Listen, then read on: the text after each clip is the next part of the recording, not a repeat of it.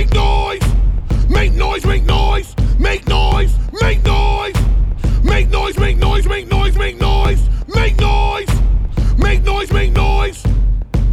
Make noise! This is a man who is not one of. Uh, he is the Whoa. biggest comedian in the world. Sells out arenas. He's been selling out arenas years ago. Before I saw anybody sell out an arena, I saw this man sell out of an arena. He does his thing on the turntables. Russell Peters, how are you feeling, sir? What up, Mr. Scoop? How, how, how they treating you, man? How's everything with you? It's good. You know, I was I had to push on you today because uh, we were supposed to do it at three thirty, but I had to take uh, our brother Finesse. Um, we went to go hang out with Mike Tyson for a bit. How? you- Okay, wait, wait, wait, wait. Hold, hold, hold, hold, hold, hold. You out there? Oh, because Mike Ty- Mike Tyson is training in California, right? Yeah, yeah, we went and watched him train a little bit. We got there, he just finished, but we were just hanging around talking shit. Okay. If I talk to Mike, because I'm supposed to interview Mike Tyson in two weeks, I'm Right. definitely gonna buy a football helmet because I feel like if I say the wrong thing and that man punches me in my head, I'm gonna be in a coma for seven weeks. How did, did you see any of his any of this training? How did he look? Hey, well, so I missed it, but then his uh, his videographer was there. Goes, you want to see what, what they was working on today? And he showed me, and I was like, God damn. and, uh, yeah, he, he looks real sharp. He looks real He sharp, looks and he's he's mad diesel again. He's like shredded. He's shredded.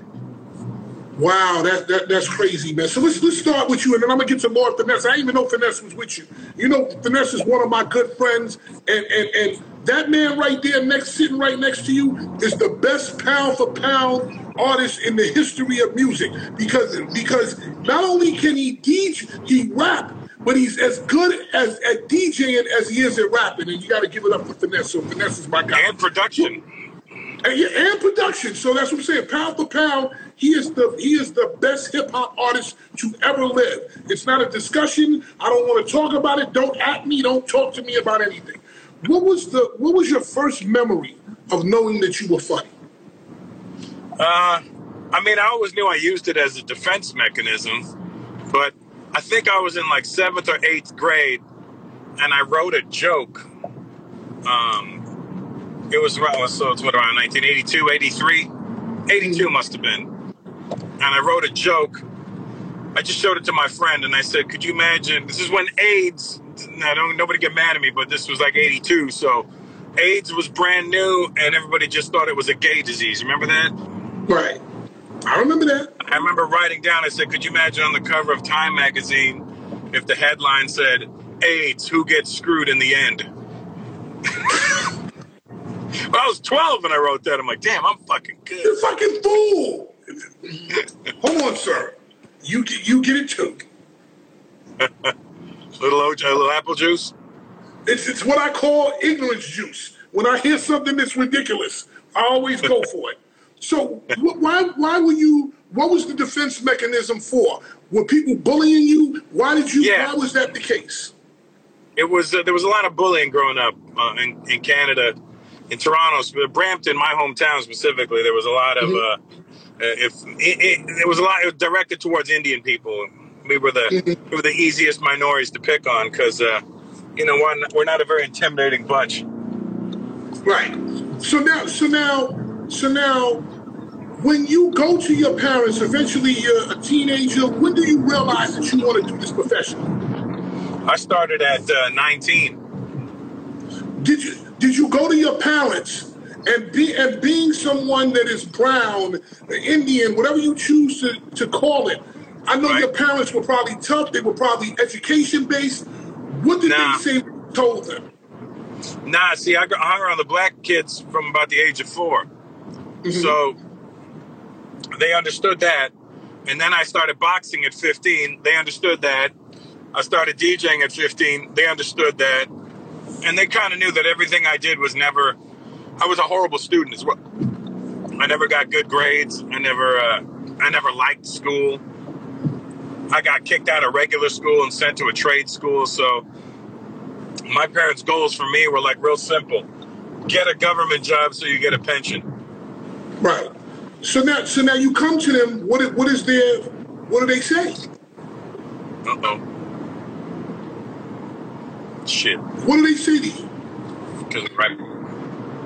Sorry, we got bad reception because right by the airport. Okay, cool, cool, cool.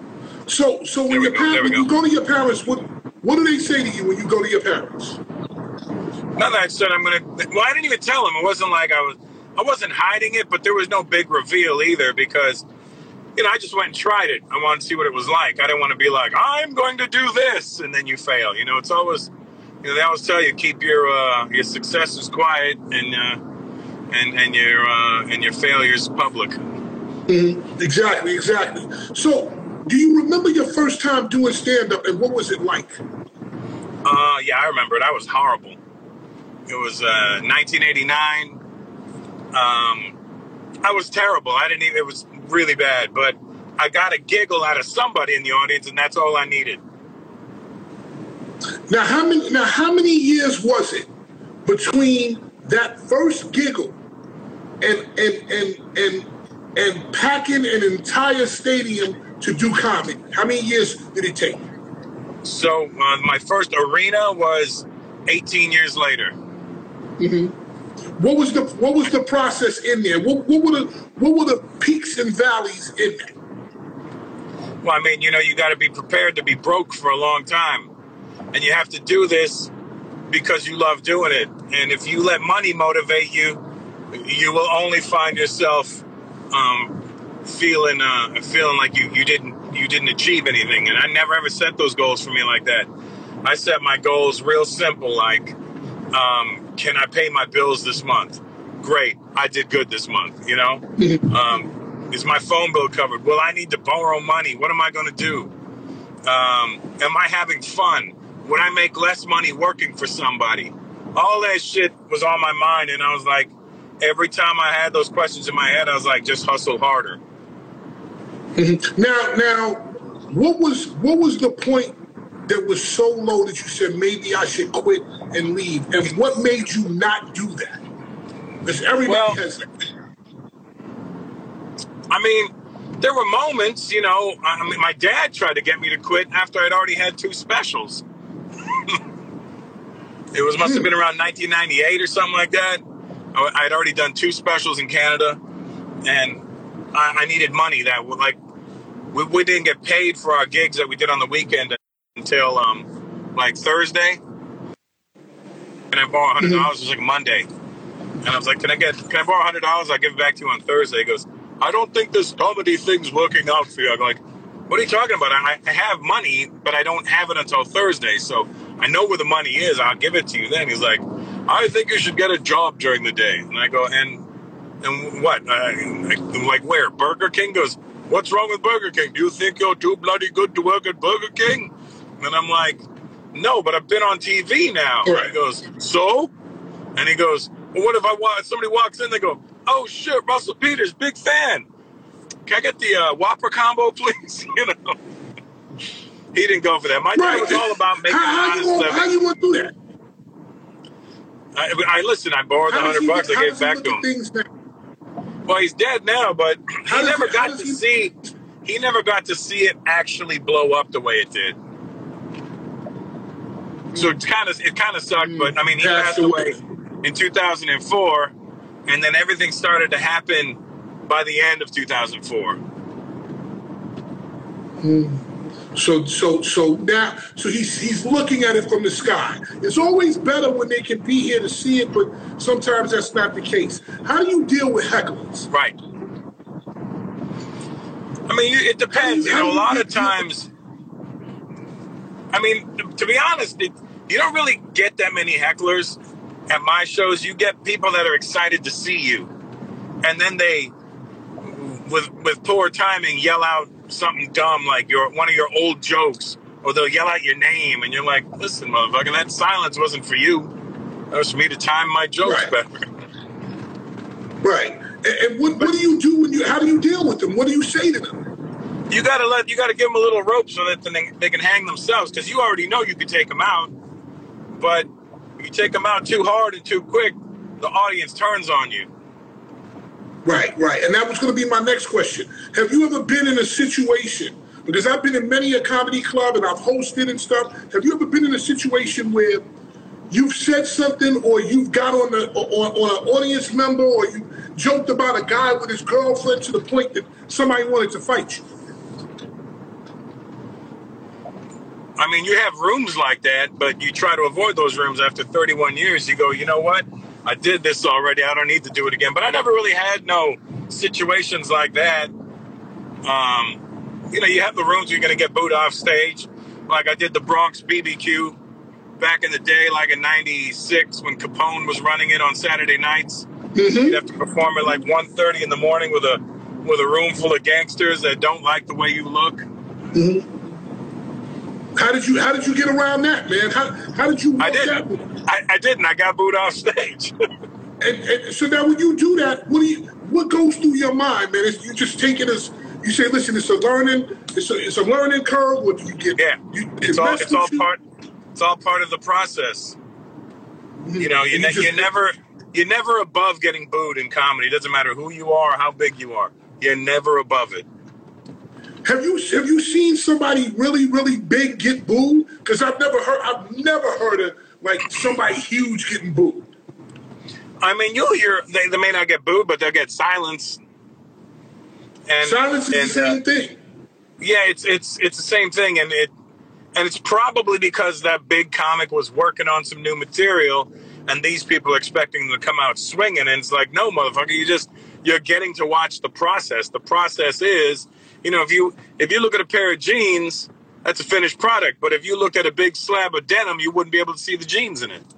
Mm-hmm. Hundred percent. So when you when you get ready to do a, a, a, special, what do you do? Speaking speaking on that, do you sit at home and write, and then you go to a comedy club and test it out? How does it all? No, I, I, I, write on stage. I write live. I, I, freestyle a lot, so I uh, that's how I write. I go up with nothing, and then I talk to the crowd until I get something. Hmm. Okay.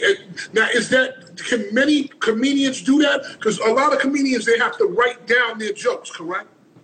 Yeah, everybody has a different process. My process is that drives a lot of guys nutty. They think uh, they just think I'm going up there and bullshitting, but really, they look at it as bullshitting. But I'm getting laughs, and I'm trying to. Um, I got to move the phone. There's a cop about to drive by. But, uh, okay, let, just let, let, us let that cop go by. Wait, hold it down, Ness. He's right behind you. Hold it down, Ness. He's right behind you. Hey, talk to Finesse for a minute. yeah, let me talk to Finesse. Finesse. What is going on, sir? So, so what's this police? Can you look behind and see what this police officer is doing? He's right there. He just passed us. Uh, yeah, he just passed us like Erik Estrada style on the motherfucking motorcycle and shit. Okay, so did he look happy? Did he look like he was having a good day, or, or, or, or nah? He looked lonely. He was out. He was right he was without his partner John on the motorcycle, you know. Okay, okay, so he's straight, straight California highway patrol kind of dude. Straight Poncherello. What what are you what are you doing out there, man? What, why are you with Russell Peters? Uh, this is my brother right here, man. You know, just hanging out. Yeah, man. I mean, you know, people like, yo, you should be in New York. I mean, my routine in New York was the fucking mailbox, supermarket, and back upstairs. So why not come out here and, and sit at the resort? You know, I'm at the resort. I'm at the estates. Right. Some no, people no, no, call it the West. They call it the West Wing when I'm on Instagram yes. Live. Yes, yes, yes. You you you messing with that man? You are at a you at a legitimate estate around amazing white people. They're probably amazing white people around you. Uh, uh, they they probably have their yoga pants. They're, they're running in the morning, and they're not getting any type of coronavirus. How long you gonna be out there, bro? Um, I don't know, man. Uh, who knows? I might start looking for an apartment or something out here. Where you whoa, whoa, an apartment? Whoa, whoa, whoa, whoa, whoa, whoa. you a New York dude, bro. What, what are you talking about, man? Like, what are you talking about? Nah, I'm just, you know, I don't know. You know, it's just a lot of polying out here, a lot of opportunities. I brought my work with me, so, you know, it's sunny out here.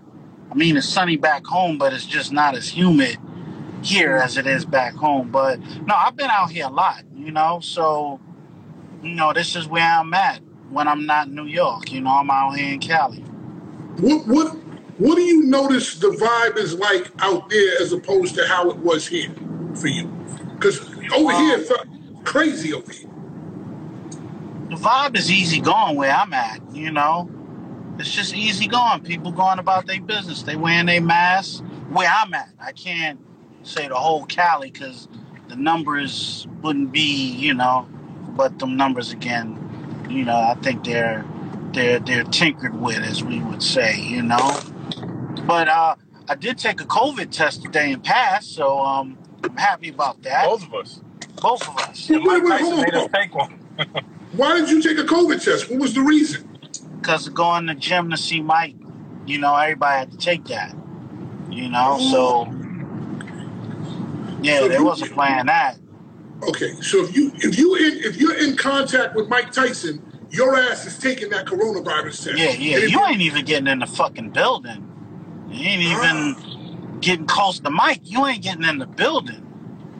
Well, let me ask you a question. Which which one did they give you? Did they give you the one that goes down the nose, or they gave you one that goes in the mouth? They gave me the one that touched the, the, the brain, man. That's the one I had. Right up, right up the old schnozzle.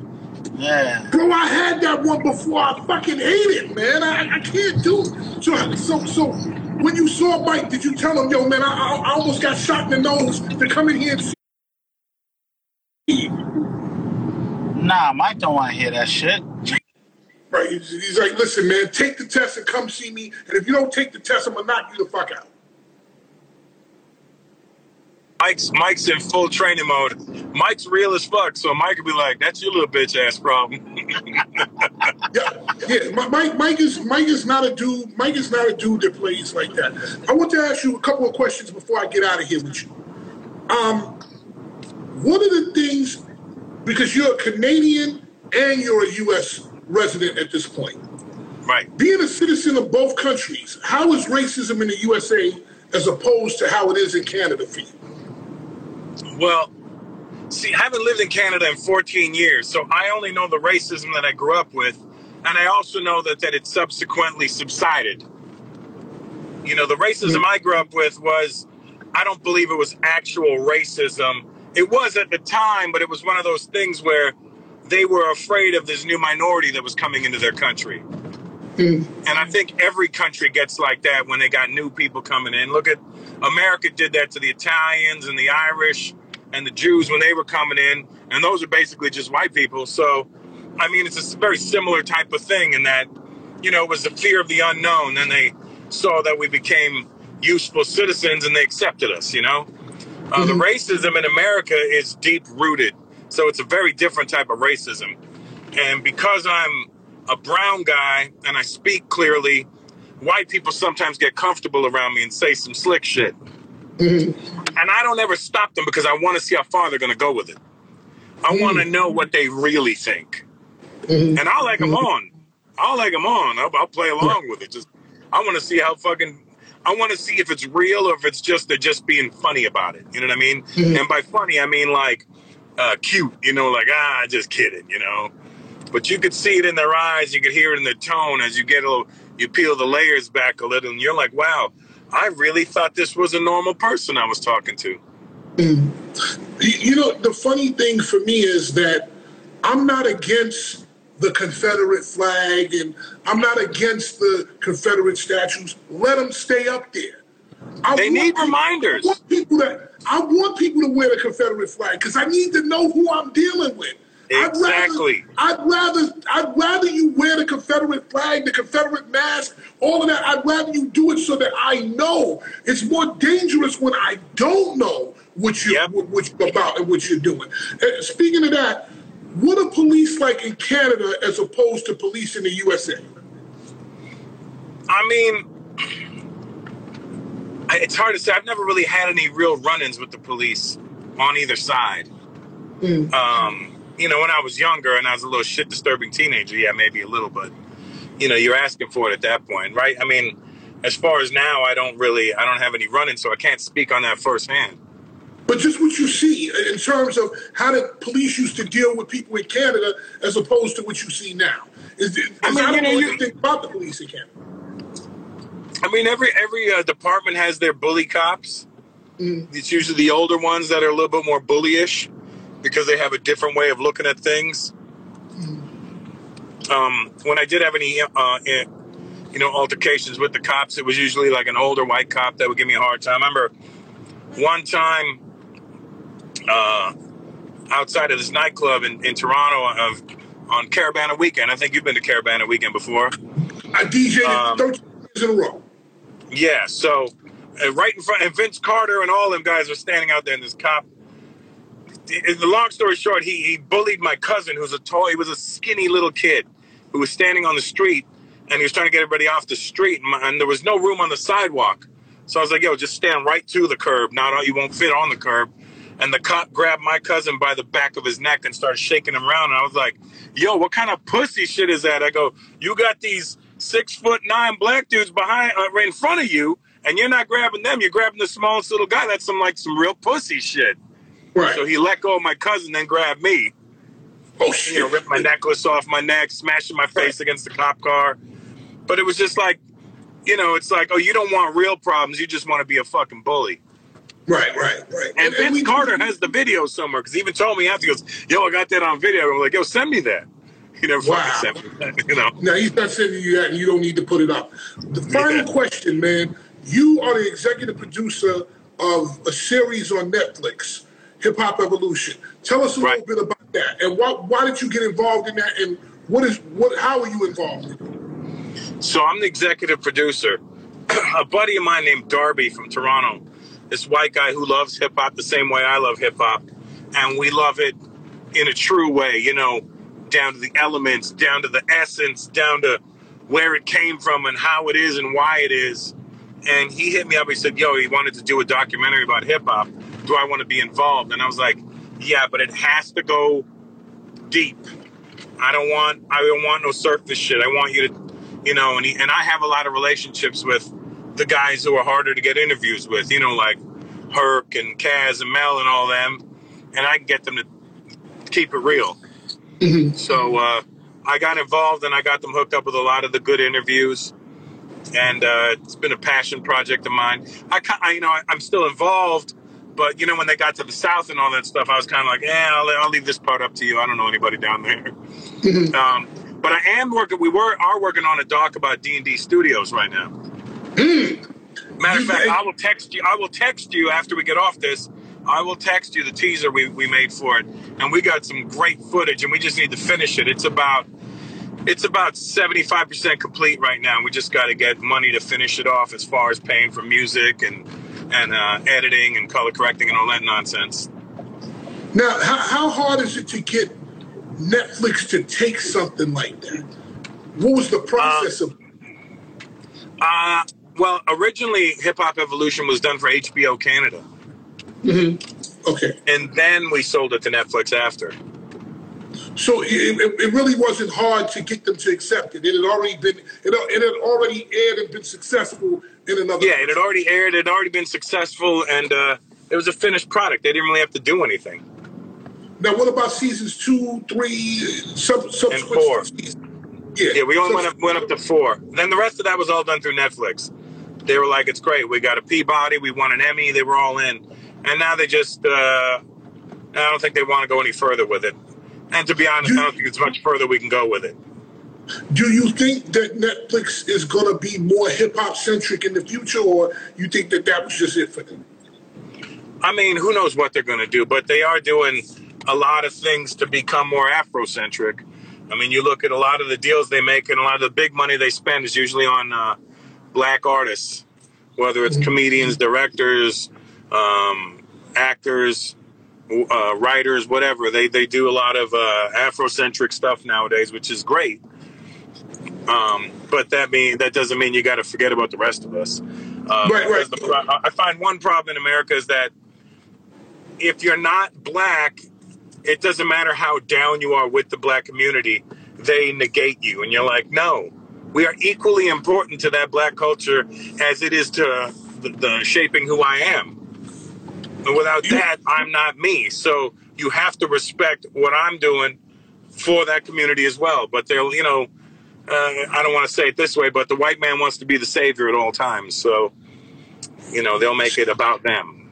Now, for me, I I agree I agree with that, and I somewhat disagree because I believe that you're deeply in the culture, you're rooted in the culture, and I and I believe that anybody who's in the culture should be represented, and anybody who's in the culture should have a say. But I will say this: you're in rooms that I'm not. So what you're talking about, you're talking about from experience. I'm not Absolutely. in that so I can't even say that. So I have to look at what you're saying as absolute truth because you've been in those rooms and you dealt with those people. Are you looking to do? What's your next move on on Netflix? Uh, on Netflix, I don't know. I mean, I don't even know if they fuck with me anymore, but who knows? I mean, this business is so finicky. You don't even know when people stop fucking with you until they just don't answer your calls no more. Nobody actually will tell you, "Hey, uh, we don't work with you anymore." They don't. They never do anything final like that. They'll just ignore you until they need you again. Yup, It's that- like that- a, that- it's like a pimp and a bunch of bitches in rotation. Mm-hmm. Hundred percent, hundred percent. And I will leave you on this note. Here's how people do. They don't mess with you, and, I, and this is for everybody watching. In this business, this is how they do you.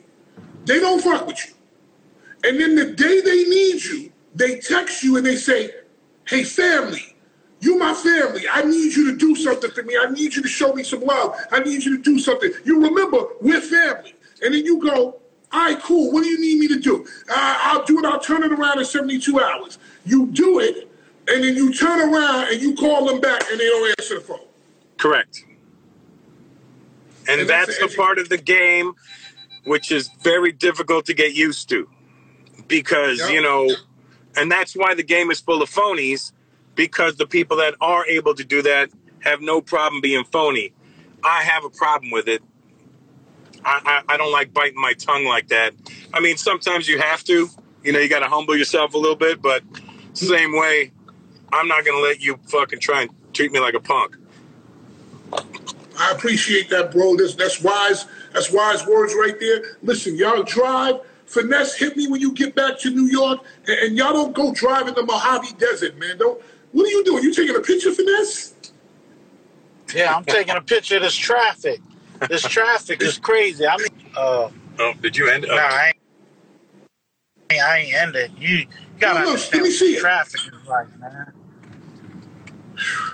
And you gotta understand in LA, it's like five, six lanes, and this whole shit is just trafficked out. You know? Seven So- lanes. Listen, Finesse is for me. LA is too hot and it's too much traffic, bro. I, What I'm happened? He's freezing.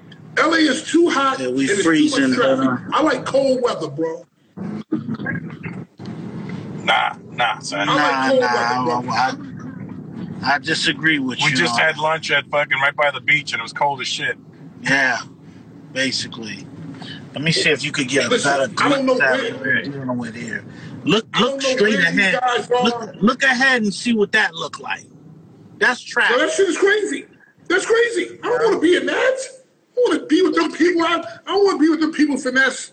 I don't want to be with them people. I'll talk to y'all later, man. I love you. Finesse, hit me later because I got to talk to you. All right, bro? All All right, definitely. I'll do that when I get settled, sir.